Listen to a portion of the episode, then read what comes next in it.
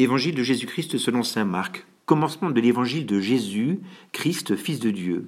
Il est écrit dans le prophète Isaïe Voici que j'envoie mon messager au-devant de toi, pour ouvrir ton chemin, voix de celui qui crie dans le désert Préparez le chemin du Seigneur, rendez droits ses sentiers. Alors Jean, celui qui baptisait, parut dans le désert. Il proclamait un baptême de conversion pour le pardon des péchés. Toute la Judée, tous les habitants de Jérusalem se rendaient auprès de lui ils étaient baptisés par lui dans le Jourdain en reconnaissant publiquement leurs péchés. Jean était vêtu de poils de chameau, avec une ceinture de cuir autour des reins.